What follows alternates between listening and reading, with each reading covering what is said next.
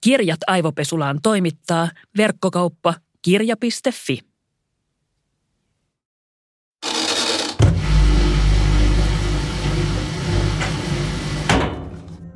Kaikista salaliittoteorioista mun suosikki on se, jonka mukaan pulut ei ole oikeita lintuja, vaan valtioiden vakoilukoneita. Tämä salaliittoteoria perustuu tällaiselle ajatukselle. Puluja on kaikkialla meidän ympärillä. Ne tepastelee lähietäisyydellä, pystyy lentämään huomaamatta ikkunoiden taakse ja soluttautumaan kaikkialle, missä on ihmisiä – No, tämän salaliittoteorian mukaan puluilla on silmien tilalla pienet videokamerat ja ne pystyy nauhoittamaan ääntä esimerkiksi ihmisten keskusteluja. Epäluuloa puluja kohtaan lisää se, ettei pulujen poikasia tai kuolleita puluja näy oikeastaan missään. Jos pulut on oikeita eläimiä eikä robotteja, niin eikö kaupunkien pitäisi täyttyä esimerkiksi myös pikkupuluista –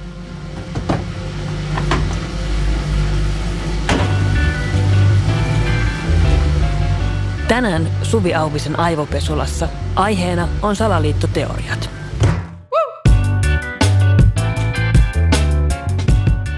Vieraana on toimittaja ja tietokirjailija Markus Tiittula, jonka kirja Taistelu totuudesta rauttaa verhoa salaliittoteorioiden maailmaan.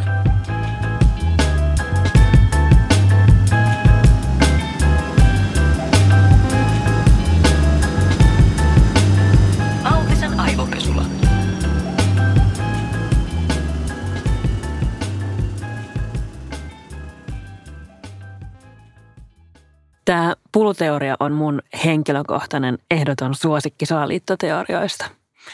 Markus, mikä on sun suosikki salaliittoteoria?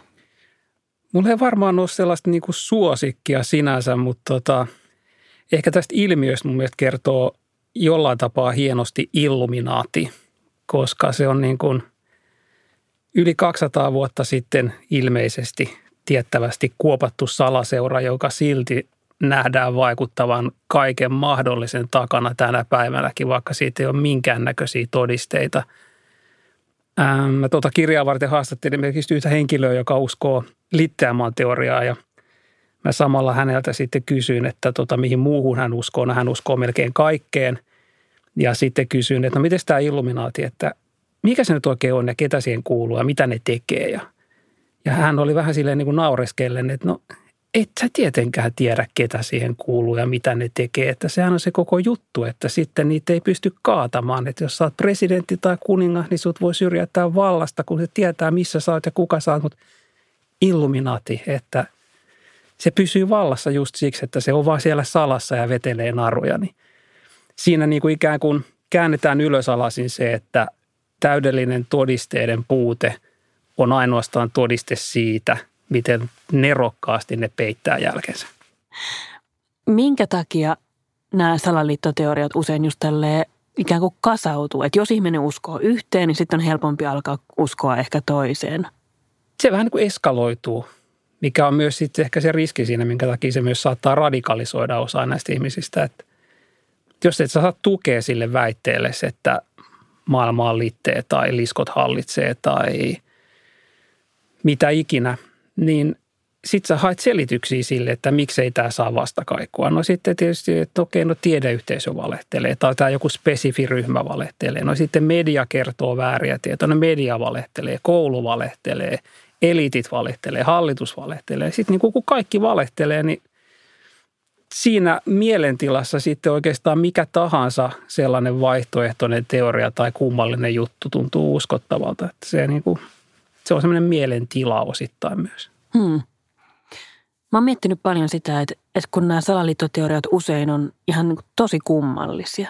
Ne on just sitä, että maapallo onkin litteä tai liskot hallitsee tai pulut onkin Seijan vakoilurobotteja. Ja tuntuu jotenkin intuitiivisesti, että näähän on niin kuin tosi övereitä. Onko ne tarkoituksella tosi övereitä, jotta sitten voidaan seuloa sieltä pois ne ihmiset, jotka vähän vaan epäilee, että maailmassa on jotain vinksallaan niissä, jotka on oikeasti höynäytettävissä tai täysillä vietävissä. Miksi nämä on niin övereitä nämä salaliittoteoriat usein? Toi voi olla yksi vaihtoehto tai yksi mahdollisuus, miksi se on, mutta mä ainakin sellainen, mitä mä oon miettinyt, on se, että niitä on vähän niin kuin pakko olla övereitä.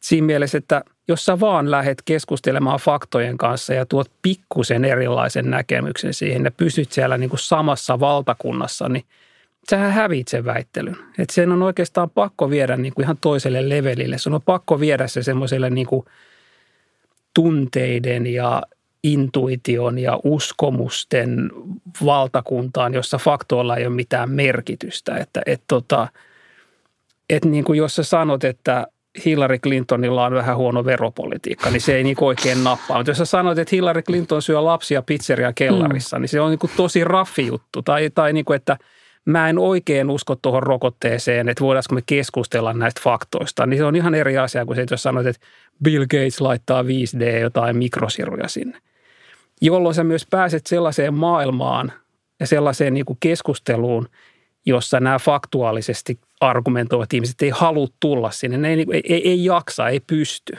Niin se, niin kuin, se jollain tavalla se tappaa sen keskustelun, sä saat pelata siellä omalla kentällä, sä luot omat säännöt silloin. Sä toit kiinnostavasti esiin nämä tunteet.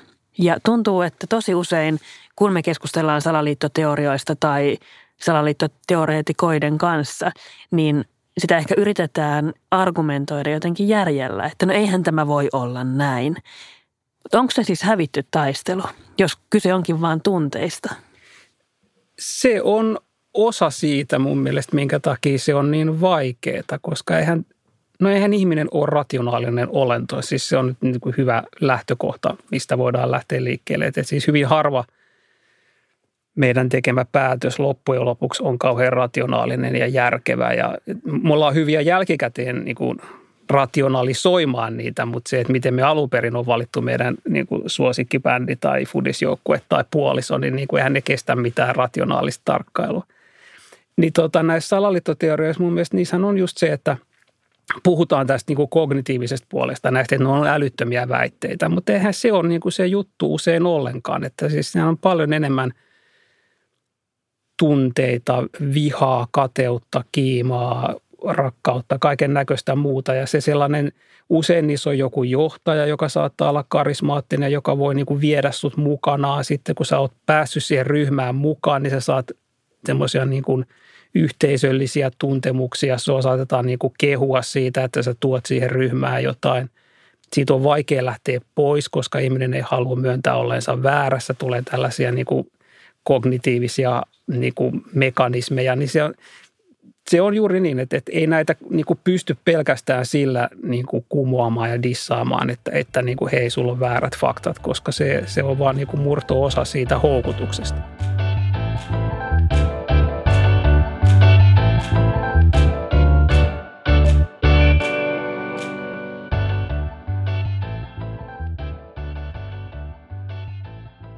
Tuntuu, että viimeisten muutaman vuoden aikana näitä salaliittoteorioita on putkahdellut esiin kuin sieniä sateella. Onko jotenkin nykyhetki tai meidän aika isommassa kuvassa, onko ne jotenkin alttiita salaliittoteorioille? Liittyykö tämä siihen, että meillä on joku yleinen luottamuskriisi maailmassa? Ihmiset ei luota medioihin tai hallituksiin, vaan ne luottaa vaikka yrityksiin, mikä on mun mielestä tietenkin aivan mind-blowing, että tällainen ilmiö meillä on meneillään, mutta kun me ollaan mitattu ihmisten luottamusta ympäri maailmaa, niin vaikka luottamus mediaan on laskussa. Mutta onko tämä meidän aikamme ilmiö vai onko näitä ollut aina yhtä paljon ja ne nyt vaan näkyy eri tavalla, kun meillä on esimerkiksi netti, jota kautta niitä on helppo levittää? No kyllä mielestäni niin tutkijat ainakin on väittänyt, että näitä on aina ollut. Ehkä se voi jopa olla niin päin, että nykyaikana niitä kutsutaan salaliittoteorioiksi. Ennen ne oli vain kansanuskomuksia tai yleisesti tunnustettuja faktoja. et tota, et siinä mielessä tämä ei missään nimessä mikään uusi ilmiö, mutta se, että kyllähän nyt niin kuin tavallaan ainahan poikkeusajat tuo ilmiöitä pintaan. Että kyllähän tämä koronapandemia oli sellainen niin kuin hautomo kaiken näköiselle – ihmisiä ahdistaa, pelottaa, ei ole olemassa tunnettuja vanhoja hyväksyttyjä faktoja, ei tiedetä mikä se tauti on, miten se leviää, mistä se on tullut. Totta kai se täytetään se tyhjä tila spekulaatiolla. Ja sitten tulee opportunisteja, jotka haluaa hyödyntää sitä ja niin kuin tulee tuonne toreille huutelemaan, että niin kuin syyllinen on tuolla ja nuo on väärässä, me ollaan oikeassa. Ja sitten kyllähän sosiaalinen media on sellainen juttu, joka tähän on vaikuttanut, että, että, että jos ajattelee sitä, että ennen vanhaa joku kulttijohtaja, niin siinä piti viedä ne kannattajat viidakkoon, takavarikoida niiden radiot, mm. jotta sitten kun ne meni jonnekin leirinuotioille keskustelemaan, niin tota, tämä oli ainut ääni, ainut mielipide, joka tuli läpi. No, nyt jos sä oot niin kuin sanotaan Yhdysvalloissa joku Trumpin kannattaja tai niin sä katot Fox Newsia ja sulla on joku muutama Facebook-ryhmä, jotka on kuratoitu niin, että sä et vahingossakaan saa mitään muuta tietoa, niin tämähän on periaatteessa niin kuin se viidakoon vienti virtuaalisesti ja vapaaehtoisesti. Mä katsoin joku aika sitten Behind the Curve-nimisen dokkarin, jossa on nämä flat eartherit yrittää todistaa sitä, että maa on oikeasti litteä. Ja mä jäin siitä paljon miettimään sitä, että mikä on niin tieteen ja näiden salaliittojen suhde toisiinsa. Koska tieteeseenhän kuuluu se, että se korjaa jatkuvasti itseään. Me saadaan uutta tietoa. Aikaisemmin ajateltiin, että planeetat ja aurinko kiertää maapalloa ja nyt sitten osa ihmistä ajattelee, että maapallo on siis litteä. Mutta onko nämä salaliittoteoreetikot esimerkiksi tässä niin kuin Flat Earth Society meiningissä, niin onko ne vaan niin kuin epäonnistuneita tieteentekijöitä? Koska siellä tuntuu olevan niin kuin valtava palo siihen, että tehdään kokeita, nyt todistetaan, hankitaan tietoa, tehdään laskelmia. Miten sä suhtaudut tällaiseen? Niin, vaikea sanoa, että onko kaikki, mutta varmaan siinä on sellaista, äh, juuri niin kuin sanoit, samaa piirrettä, halua selvittää semmoista tiettyä skeptisyyttä ja niin kuin, ikään kuin halu tehdä omia löytöjä. Se on ihan totta – mutta ehkä yksi sellainen aika kiinnostava piirre, mikä tavallaan sivuaa tota, on se, että miten nämä salaliittoteoriat on muuttunut aikaa myöten. Eli, eli just tämä Flat Earthissähän, niin kuin sanoit, niin pyritään löytämään todisteita sille, että näin voisi jotenkin olla. Tai sanotaan tämä 9-11 kaksoistornien tuho, niin siellä on niin kuin tehty yliopistotason tutkimusta siitä, että missä lämpötilassa lentopetroli palaa ja miten rakennusten pitäisi käyttäytyä tietyissä tuhotilanteissa ja miten tulipalo vaikuttaa teräsrakenteisiin. Tai jos mennään vielä taaksepäin ainakin JFKn murhaa 60-luvulla, niin siellä on niin kuin valtavia himmeleitä siitä, että miten ne ballistiikkaa luotien lentoratoja ja muuta. Että siellä on semmoista niin kuin – oman elämän Sherlock Holmesia, joka haluaa, että, että, että kun me vaan löydetään nyt ne oikeat, niin kyllä sitten koko mm. maailma tajuaa, että ne on ollut väärässä. Niin se jotenkin vaikuttaa niin kuin jollain tasolla vilpittömältä ja aidolta ja jotenkin sympaattisemmaltakin. Mutta nyt on tullut viime aikoina myös paljon enemmän sellaista, ehkä just Donald Trump on niin kuin loistava esimerkki siitä, että siis tämmöisestä niin kuin – amerikkalaiset tutkijat on sanonut, että se on niin kuin conspiracy theory without theory. Mm. Eli siis pelkästään vaan niin kuin toistolla, vimmalla, tunteella lyödään valetta aamusta iltaan ja yritetään saada se tarttumaan. Ja se jollain tapaa niin kuin toimiikin. Näkö. Et, et, et, onhan niin kuin ne väitteet siitä vaalivilpistä esimerkiksi ihan absurdeja. Siellä puhutaan jostain, niin kuin, että Kiinasta on tullut kontillinen vaalilippuja, joissa on bambukuitua. Ja tämän tason jutuilla sitten kuitenkin saatiin ihmiset valtaamaan kongressin rakennus väkivaltaisesti. Ja se usko pysyy edelleenkin hengissä siellä. Kyllä. Onko salaliittoteoriat nykyään globaaleja? Onko meillä kaikkialla samat salaliittoteoriat vai jakautuuko ne jotenkin maantieteellisesti? Että onko salaliittoteorioita vaikka josta – jotka on supersuosittuja jossain muualla, mutta me ei olla vaikka Suomessa juuri kuultu niistä? No minun pitää myöntää, että mä en nyt kaikkialta maailmalta tiedä, enkä ole mm. nyt näihin niin, niin, niin tarkkaan, että osaisin tähän sanoa suoraan. Mutta että semmoinen ilmiö nyt ainakin on, että kyllä nämä niin yhdysvaltalaiset salaliittoteoriat tuntuu olevan osa sellaista niin kuin infotainmenttia. Sieltä tulee Hollywood-leffoja ja musiikkia ja muotia ja salaliittoteorioita, Aivan. koska ne leviää, ne on tarttuvia, ihmiset osaa englantia, ollaan ikään kuin globaali kylä, että kyllähän ne liikkuu, että, että mun mielestä oli niin kuin jotenkin, en tiedä huvittavaa vai surullista vai pelottavaa, mutta siis mehän asuttiin viisi vuotta Washingtonissa ja ihan lähellä sellaista Comet Ping Pong pizzeriaa, joka sitten tuli niin kuin maailmankuuluksi tämmöisen Pizzagate-salaliittoteorian ikään kuin nyt sitten niin kuin keskuspaikkana – ajoin siitä ohi monta kertaa mietin, että mikä ihme näitä ihmisiä vaivaa, kun ne uskoo tämmöisiä.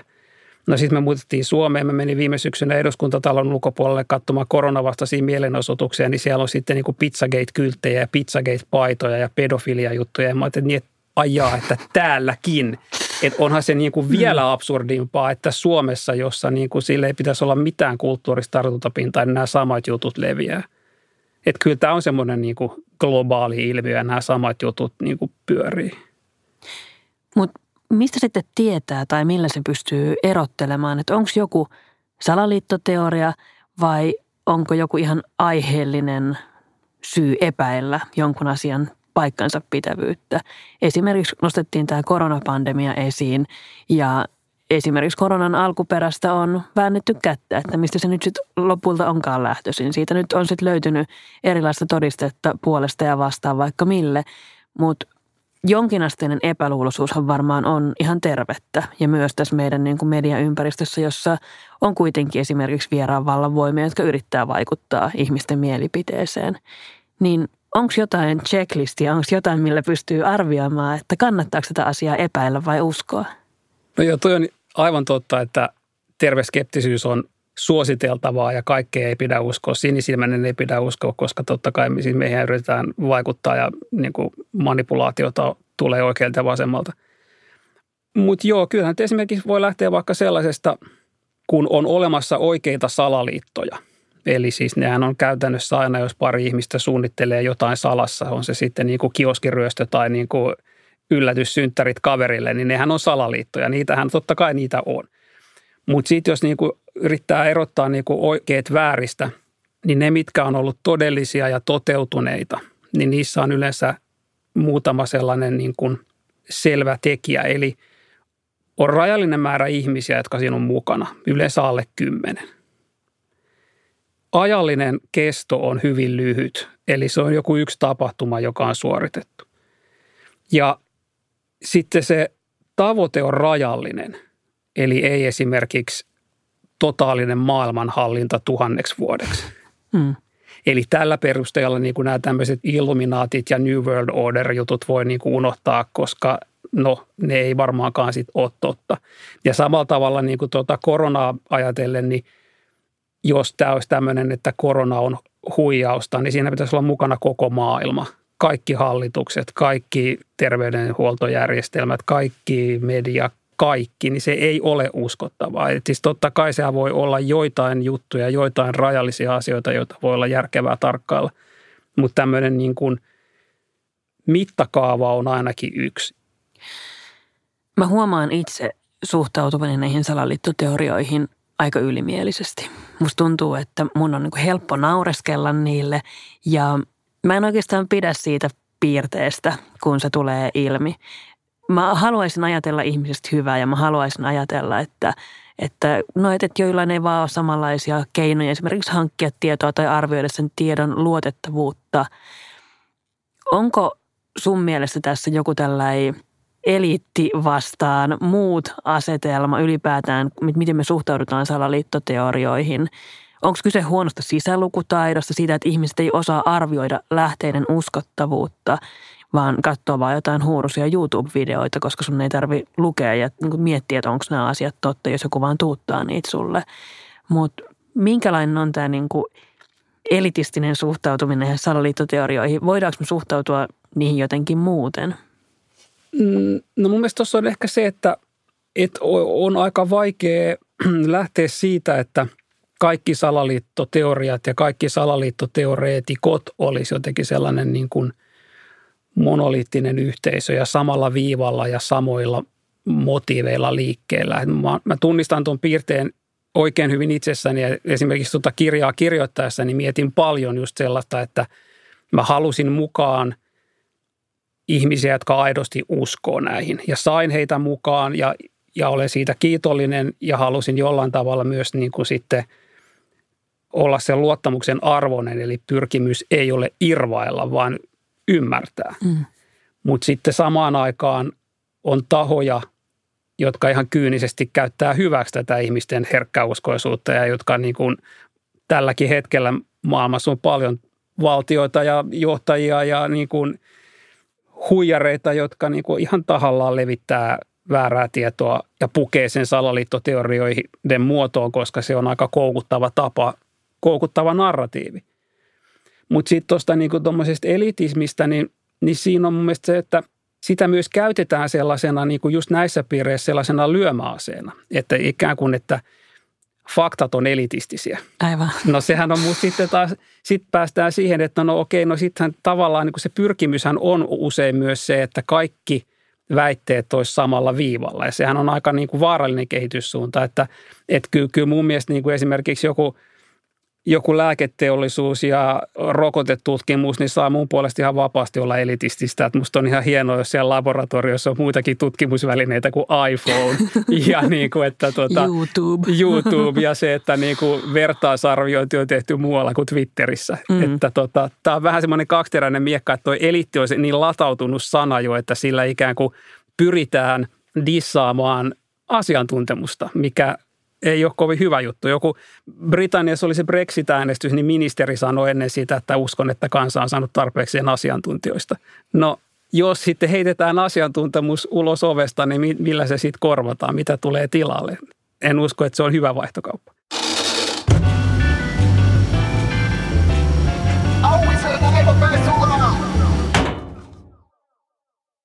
Mä huomaan, että mulla on vähän samantyylinen ehkä tälle ylästatusasenne, samoin kuin salaliittoteorioihin, niin myös uskontoihin.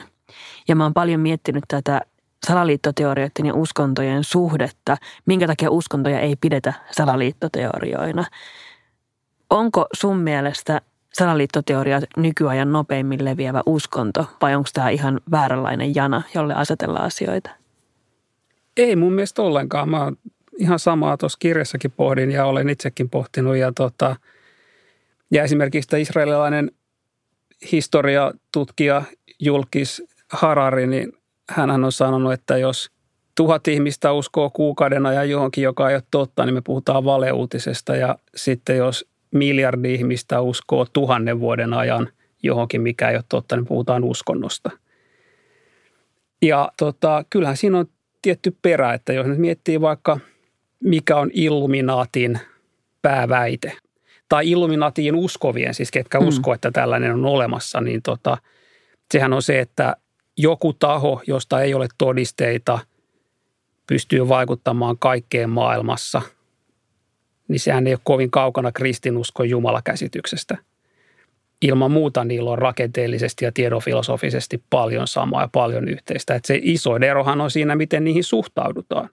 Että niin kuin usko toiseen on osoitus jonkinnäköisestä mielenhäiriöstä ja tulee just tätä naureskelua ja sitten taas usko toiseen on todiste jonkinnäköisestä moraaliudesta ja sellaisesta niin kuin vakavuudesta ja niin kuin henkisyydestä positiivisessa mielessä. Että, että, että kyllähän siinä on selvä sellainen niin kuin ristiriita ja, ja niin kuin jotenkin vähän tekopyhä tai semmoinen, niin kuin ajetaan kaksilla rattailla, että, että toista kohdellaan ihan toisin kuin toista. Voisiko jostain meidän tämän hetken salaliittoteoriasta tulla uskonto – voiko flat earth-teoria tai QAnon tai pulujen olemattomuus muuttuakin uskonnoksi, kun menee riittävän kauan aikaa? Niin, no uskontotutkija Resa Aslan on sanonut, että tota, kultti plus aika on yhtä kuin uskonto. Aivan. Eli tota, ilman muuta.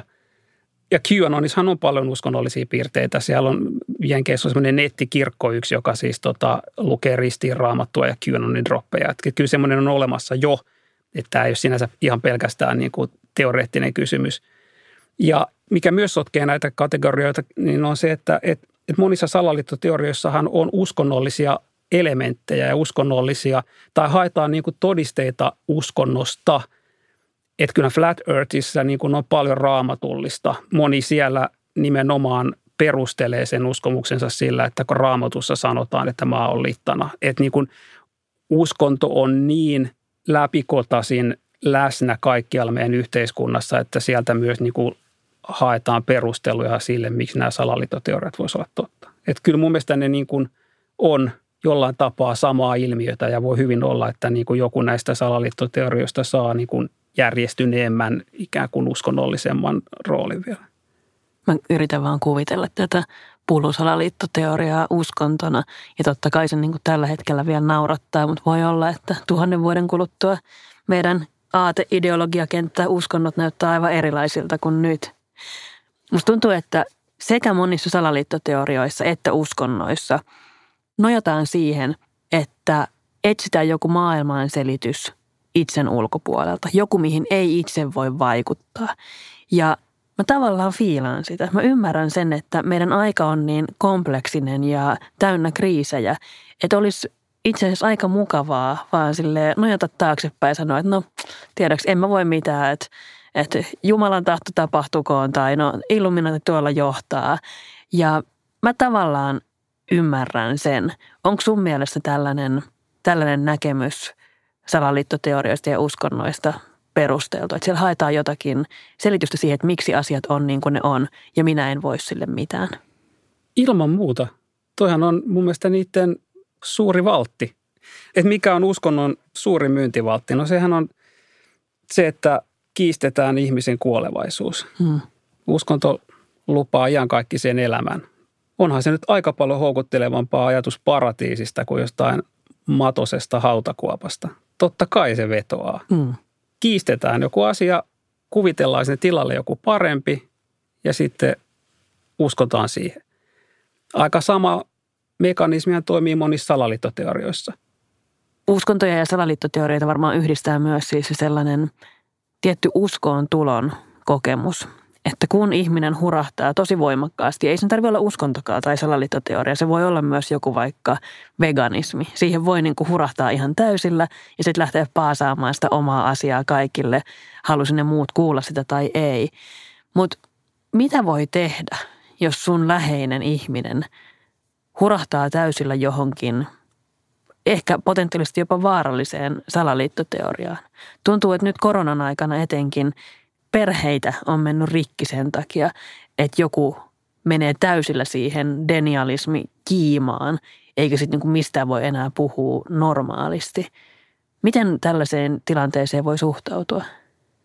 Se on tosi vaikea tilanne. Mä itsekin yritin kauheasti etsiä tämmöisiä niin hyviä – neuvoja, mutta aika vähän niitä on tarjolla. Että tota, yksi semmoinen ainakin on ollut se, että et, et kokonaan ei laitettaisi välejä poikki, vaikka se kuinka tuntuisi vaikealta ja kuinka tuntuisi, että, että niin kuin ei, ei jaksa, koska se saattaa olla se ainut väylä tämmöiseen niin kuin valtavirtaiseen tietoon, mikä täällä ihmisellä sitten on jäljellä. Että, että, että jos kokonaan menee suhteet poikki, niin sitten se on nimenomaan pelkästään se vaihtoehtoryhmä, joka sitten syöttää sitä tietoa ja se on aika huono sitten tilanne. Mutta pelkästään silleen niin faktoja kertomalla ei varmaan kovin pitkälle pääse, että, että siitä harvoin enää sitten on kyse, että, että, että kumpa vaan voisin kertoa tälle ihmiselle, että maapallo on pyöreä. Että kyllähän se nyt se tieto on saatavilla ja olemassa, että siitä harvoin on kyse, että ikään kuin voisi vaan – lähettää linkin Wikipedia-artikkeliin, että se ei useinkaan enää mitään auta. Että jonkinnäköinen empatia ja sen niin kuin ihmissuhteen ylläpito varmaan on niin kuin niitä harvoja konsteja, mistä voi jotain hyötyä olla. Onko kukaan sitten immuuni näille salaliittoteorioille? Voiko kukaan vaan meistä yhtäkkiä sitten hurahtaakin johonkin vai onko jotain, millä voi suojata itseään salaliittoteorioiden vaikutusta vastaan ja ehkä myös houkutusta vastaan? No ei varmaan ainakaan sellaista ole mitään tämmöistä sosioekonomista tekijää tai koulutustasoa tai varallisuutta tai älykkyyttä tai muuta on löydetty, että tämä porukka olisi nyt niin kuin turvassa. Että oikeastaan se ainut yhdistävä tekijä, mikä on löydetty niiden välillä, ketkä uskoo salaliittoteorioihin, niin on se, että he uskoo muihinkin salaliittoteorioihin, että se on se semmoinen niin kuin mielenmaisema, joka rakentuu pikkuhiljaa, jossa sitten kaiken näköiset vaihtoehtoiset teoriat kuulostaa houkuttelevilta – ja tässä varmaan tullaan just siihen, mistä aikaisemminkin puhuttiin, että, että kun kyse ei ole vaan niistä tiedoista, vaan niistä tuntemuksista ja niistä sellaisista kaiken näköisistä niin kuin osin alitajuisistakin niin kuin vieteistä, jotka ja niin kuin esimerkiksi just siitä yhteisöllisyydestä ja muusta, että, että ei varmaan ole immuuneja sille kukaan.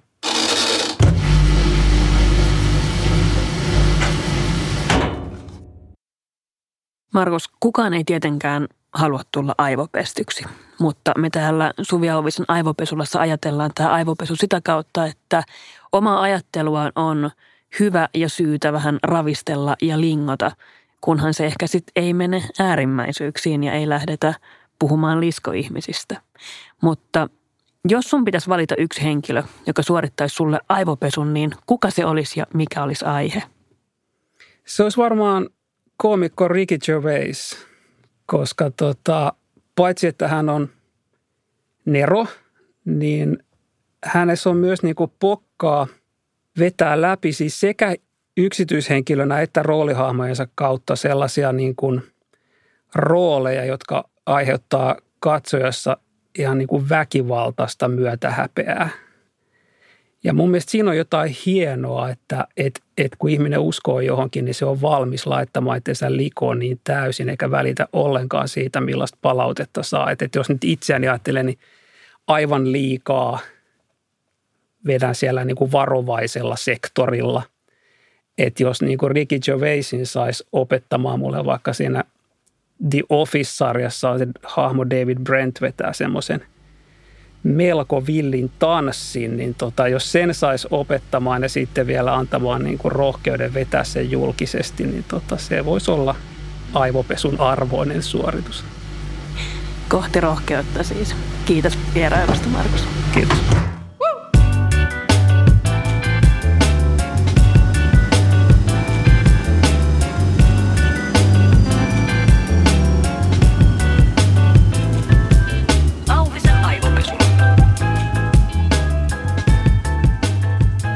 Auvisen aivopesulla. Jankon betoni.